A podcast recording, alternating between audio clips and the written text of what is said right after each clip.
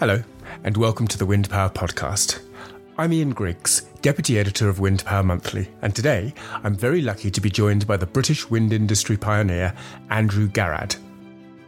Andrew has been professionally involved in the wind industry for more than four decades in a variety of guises, including as founder of the respected engineering consultancy Garrad Hassan and as a former president of WindEurope, then known as the European Wind Energy Association.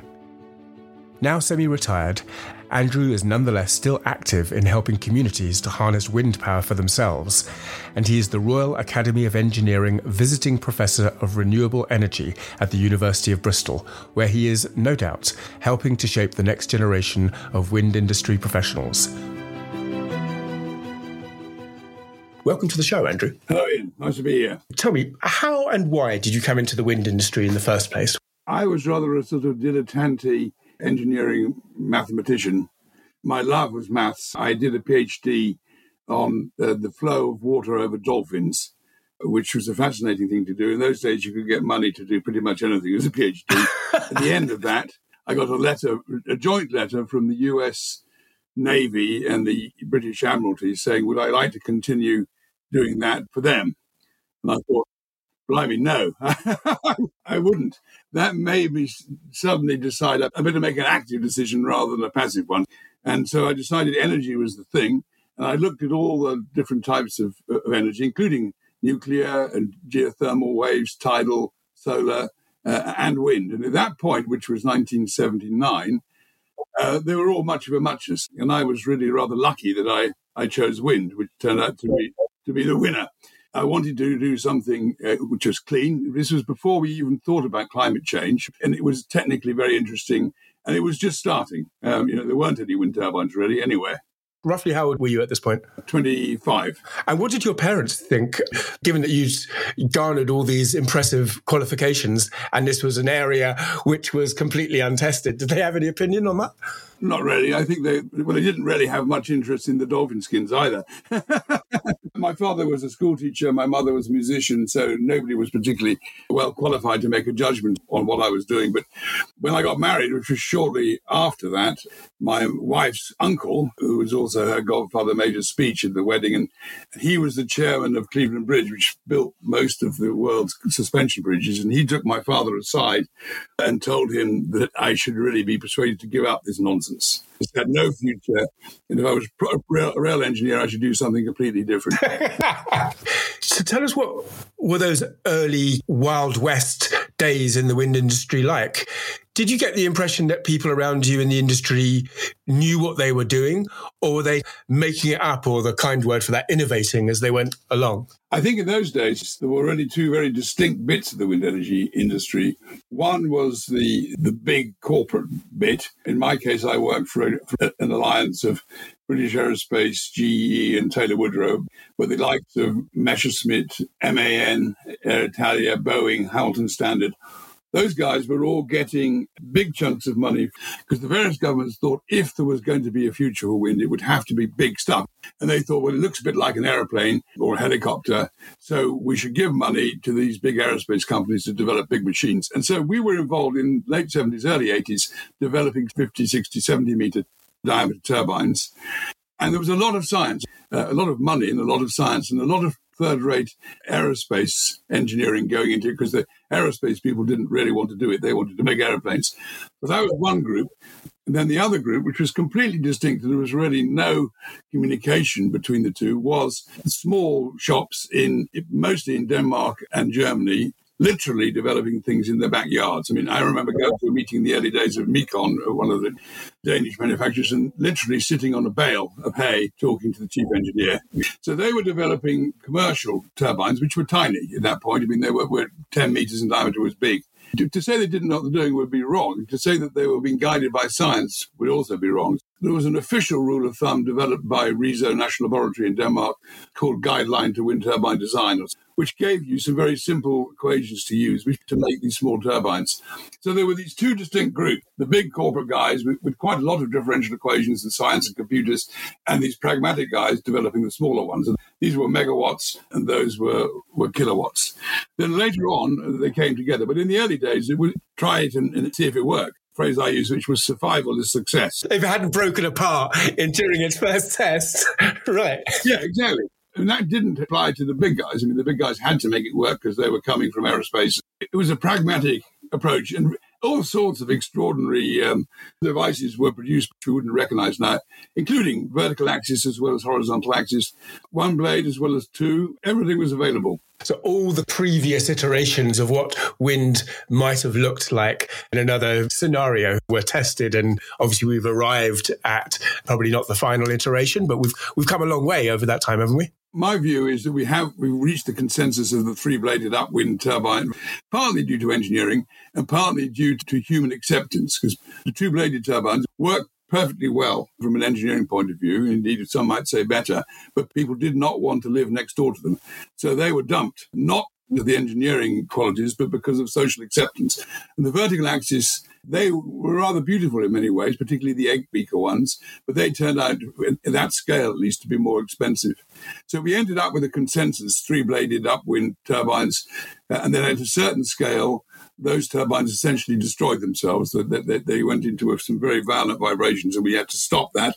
The Danish early turbines were agricultural mechanical engineering and glass polyester low tech boat building for the blades. And that's where, where we began. And now Everything is computer controlled. All the blades are twitching. The rotational speed varies. There's sensors everywhere, and it's like a helicopter. So we've moved from tractor to helicopter. I think that's a good analogy. And over the more than four decades that you've worked in this sector, what's kept you interested in the wind industry over the course of your career? I spent roughly half my life away from home, somewhere in the world. And so sometimes on a Sunday night, working through the night somewhere on the other side of the world, I'm thinking, why am I doing this? And then maybe it's lack of imagination, but I haven't been able to think of anything I would prefer to do. I mean, it has been absolutely fascinating. It started off with five, 10 meter diameter turbines, now 200, 250 meter diameter turbines. And there's been a fantastic business and it's worthwhile. I mean, what more could you ask for? I have no second thoughts at all. I'm absolutely convinced I've been immensely lucky to have been involved in this industry from the very beginning. People used to talk about alternative energy in, in slightly patronizing way. Now it's one of the alternatives, you know, like hydro, nuclear, gas, coal, and wind. Yes, and it's the, one of the most competitive of the lot, right? Oh, it's wonderful, isn't it? so over that kind of period of time, what are the career highlights? Well, I'm going to give a slightly pompous answer to that. My real enthusiasm is mathematical modeling. What I've done personally is develop mathematical models of these huge machines. And the only reason why we can produce a 250 meter diameter machine now is because we can predict really very accurately what it'll do, how it'll work. I'm quite a keen atheist, but the closest I think I get to a religious experience is when you take a turbine, a huge turbine, you develop it into a mathematical model, you solve that mathematical model, and you get some physical results. You get a set of measurements, not by me because I'm not competent that, by somebody else. And you find by some extraordinary freak that the two agree. You think, wow, that is absolutely amazing. And of course, if they don't agree, that's when you learn. You say, oh, we must have got that wrong. We better change something. The thing that's kept me going, I suppose you could say, is that the fact that we can predict the world's biggest rotating machines behave. On the more commercial front, we were the technical advisors to the first billion euro, first billion dollar, and first billion pound project. I mean, those are arbitrary levels, but when we moved from a few kilowatts to, to talking in billions, that was also thrilling for me. I can imagine the industry that you'd given a lot of your time and energy to had started to grow up and become a, a really viable proposition. It was no longer yes. kind of messing about yes, anymore. Absolutely. I mean, I'm not saying it was messing about before, but it was being taken seriously. But we were finding our way. yeah, exactly. Do you have any regrets as far as your time in the wind industry is concerned? I set up a consulting company, which turned out to be quite successful. And part of the reason why it was successful, or one of the major rules we imposed on ourselves at the beginning, is we would not ever have a share in the turbine, either in the design or even own a turbine. Right. So I've managed to spend 45 years in this business without owning a turbine. I can't take you to any turbine anywhere in the world and say, that's mine, either that I own it or that I designed it. We've had a part in designing hundreds of machines. I think I could have taken another turn somewhere and said, okay, forget this consultancy. I'm going to become a manufacturer. Yes. I mean, that might have been a total disaster, but it would have taken me in a completely different direction. And I would have been able to look at some lovely bit of hardware and say, wow, look at that. That's mine. I will never, ever be able to do that. But I, have, I can say I've got a little bit of thousands of projects all, all over the world. So that's my personal regret we met in the summer at the Global Wind Energy Council's one terawatt party to celebrate the global installation of a terawatt of wind power energy. What's your prognosis as to the installation of the next terawatt globally?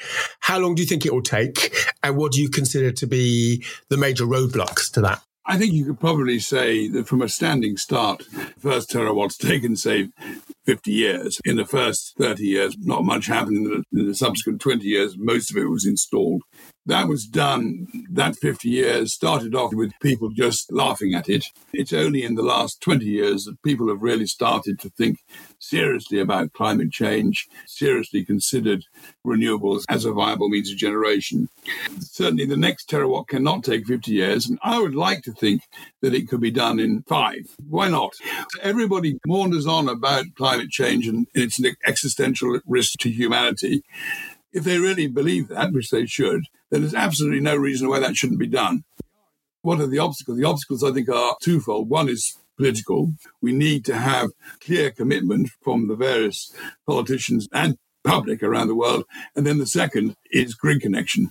Grid connections will, I think, ultimately be the biggest obstacle. And we need to be all getting going at that right now. There's also, of course, all the supply chain issues. But if we concentrate on clear and simple objectives, which can be could really be apolitical. If everybody agrees the existential threat of climate change, then everybody should agree we should get on and do it. There's one little thing, that rather interesting engineering thing that comes out of this is that when I've chosen wind rather than the others, amazingly, it's heading for almost exactly the same cost price for generation as all these tiny bits of electronics. And I think that's a fascinating thing. Maybe there's some fundamental physical rule which takes you to that particular cost. And the PV started much, much higher than wind, even say 15 years ago, and has come down, plummeting down. Wind energy's taken a more gentle, but nevertheless quite a precipitative trajectory, and they all appear to be ending in pretty much the same place, which I think is extraordinary. That is extraordinary. Looking at the UK more specifically for a moment, and you were talking about political will and how this should be apolitical in order to get this done. But of course, it's not apolitical, is it? Do you think there is the political will in the UK to transition to clean energy quickly, especially when you consider the government's tinkering with the onshore wind ban in the UK, the latest CFD auction results, and the current UK policy towards renewables versus fossil fuels? I think there isn't a political will amongst the politicians. The lobby that seems to be against renewables is quite a small caucus of Conservative MPs. So you mentioned last week's events. I mean, tragic. No bids on the CFD for offshore wind. They've known for three months or so that was not going to happen. How could wind energy, offshore wind energy, have escaped in cost inflation? How could it be unlike any other industry anywhere in the world? How could the prices for offshore wind not be increased. So it would have been a simple matter of them listening to the industry. Everybody was telling them that, that this wouldn't work. And of course, it hasn't worked. They've made a complete mess of it, and they could undo the mess in a couple of days and say, okay, we'll increase the price to something else. So that's one side. Been terrific for me to have seen the success of the UK offshore wind, sadly, without much in the way of UK manufacturing. Nevertheless, you know, we have been leading the way in the application or installation of offshore wind, which is wonderful. And so we're tripping up, others catch up, but that's not really the point. I, this is just a complete bungle. Onshore, they said they were going to uh, make it easier to, to get permitting for onshore turbines. What they did actually was put in one little footnote in the previous regulation, which essentially moved it from being virtually impossible to being very, very difficult. Is that the way to react to a climate change emergency? I think not. I think UK public is actually pretty well disposed to wind. Well, there will be, of course, some who don't want it. And it does have a polarizing effect. People either see it as a symbol of clean power for the future or as a blot on the landscape. My view is if people say they're against this, unless you're against electricity, you've got to be for something. So what are you for? And then if you turn it around in that direction, you get quite a different response. Yeah, absolutely right. And I think you said that Conservative MPs were actually completely out of step with the UK public on onshore wind. And that's been proven, hasn't it, by polling in every constituency in the UK, there is actually majority support for onshore wind power to be installed. Yes, it was a very good headline. Actually, it was in one of the Conservative papers, which, which was a surprise, which said uh, wind power is more popular than baked beans. I think originally, when wind energy started, it was seen as some sort of socialist form of generation. So we all had Guardian reader stamped on our head. And if mm. you put hmm. Guardian reader stamped on your head, it's yes, very hard yes. for the Telegraph readers to take it seriously.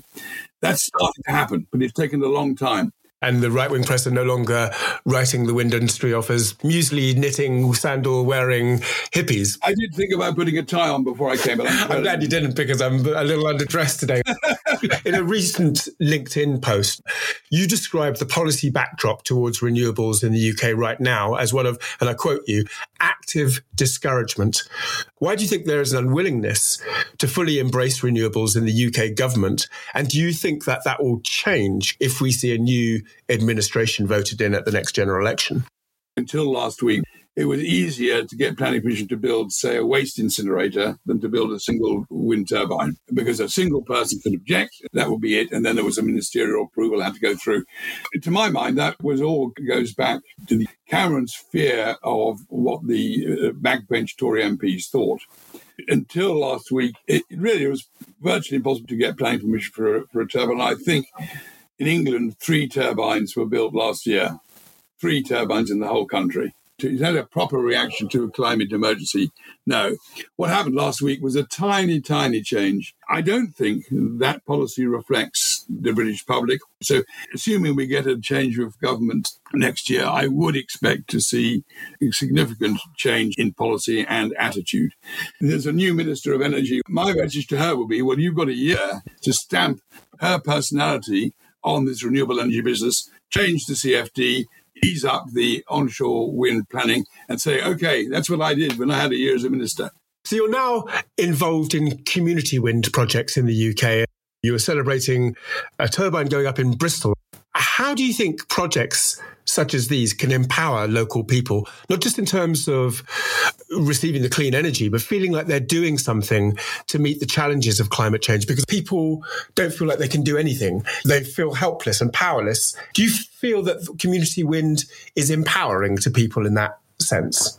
I think it can be. After six years of development, including planning permission, and leases, and so on, it's England's biggest onshore turbine. It's 115 meters in diameter, and it belongs to Lawrence Weston, which is one of the 10% most deprived communities in the UK.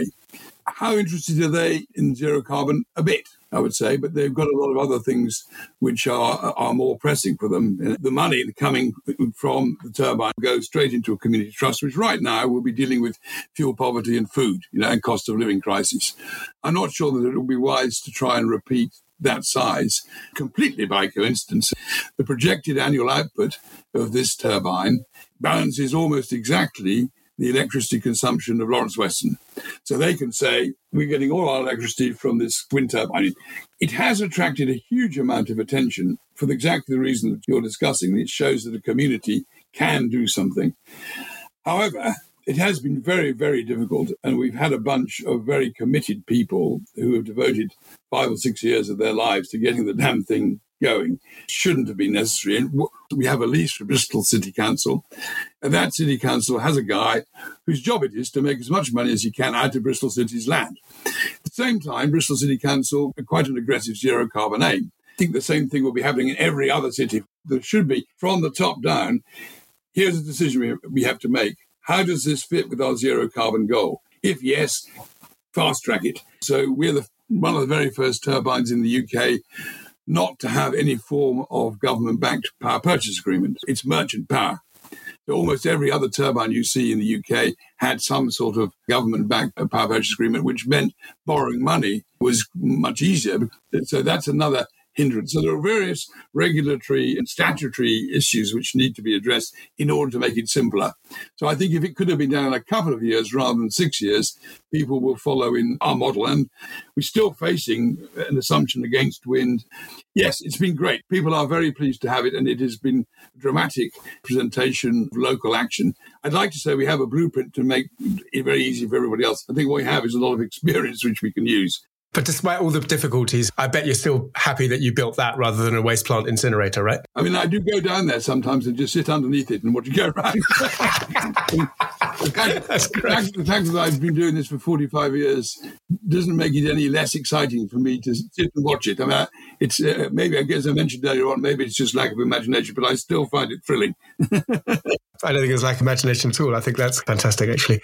Let's look wider than the UK which global markets do you think are the most exciting today and why? I used to have a lot of knowledge. Now all I've got is wisdom. well, that will do. the most exciting market really has to be China because it's so big and expanded so fast. When I first went to China, there was no wind turbine there at all. I was the chairman of the first international wind energy conference in Beijing. At that point, not a single power generation wind turbine. Now they've just built the world's biggest turbine. I think where there is space and there's wind, uh, there can be wind energy. It doesn't have to be giant. All the attention now gets focused on these massive offshore wind turbines. The dominant market is still onshore wind. One particularly fascinating trip I remember with Moroccan utility when they ONE when they were developing their first wind farms. We flew down to a site in a tent with a whole bunch of European bankers all sweating in a tent. The Atlantic on one side, the Sahara on the other side, wind streaming across, sun pouring down, and space everywhere. What I've seen is what you need to get a good market is confidence and stability. We used to have a monthly call with a guy who ran our offices in Australia, but it seemed like every other month it would be on and then off, on and then off. You have to have confidence uh, and consistency following on from that, which countries are providing that policy consistency to attract the wind industry and the investment behind the wind industry? I think Denmark has provided leadership in that. I mean, it's a tiny country, and of course, it's pretty much full up. But if you want to look at a model of how to, to provide a confident market, you have to look there. So, staying in Europe, under the Net Zero Act proposed by the EU, they want to produce more turbines in Europe, but all the turbine firms are making a loss. That being the case, how can these investments in capacity needed to reach these EU goals be found for ports and manufacturing facilities, etc.? There seems to be a bit of a mismatch here between the EU's ambition and the ability of the OEMs in their current state of financial health to deliver on that. I think that's quite true. So it is a curious thing that there's a huge demand for the OEM's product, and so a very buoyant market, and yet I think all of them, the big scale, are making a, a loss. And I think this comes back actually to confidence and consistency. I think it's quite clear that the industry can produce what's needed technically we all need confidence in long term policy to allow us to invest. So I don't believe there is a shortage of money. If people have confidence in the market, the money will come, the investments for infrastructure will come. The prices, I think, will rise. We have done a fantastic job of, of making particularly offshore wind, but wind energy in general cheaper. That can't be done independently of what's happening to the global economy. So the prices will rise a bit, but that is not a reflection on the industry or the technology. That's a reflection on the global economics. Staying on turbine manufacturers, what's your view of the so called turbines arms race argument, e.g., the trade off between producing larger and more powerful turbines constantly versus perfecting existing models, producing them at scale in order to meet the global energy transition faster? Are turbine manufacturers going too fast for their own good? They're all competing one with another. I, my guess is they would all like to stop the size they are now, crystallize things and optimize rather than grow. But it's very hard to do that when you have the competitive environment. Particularly, I think, I mean, the Chinese influence work, they love to be slightly bigger than the West. I would like to stop it. And I, I don't know if there could be a consensus around the world. Okay, let's have five years with nothing bigger and let's settle down and look for availability or reliability rather than growth We designed Samsung's turbine. At the time it was done, was the world's biggest turbine, which was immensely exciting. That accolade lasted for about six weeks. But I was terribly proud of that. There's a lot of kudos to making the biggest. I think it needs to stop.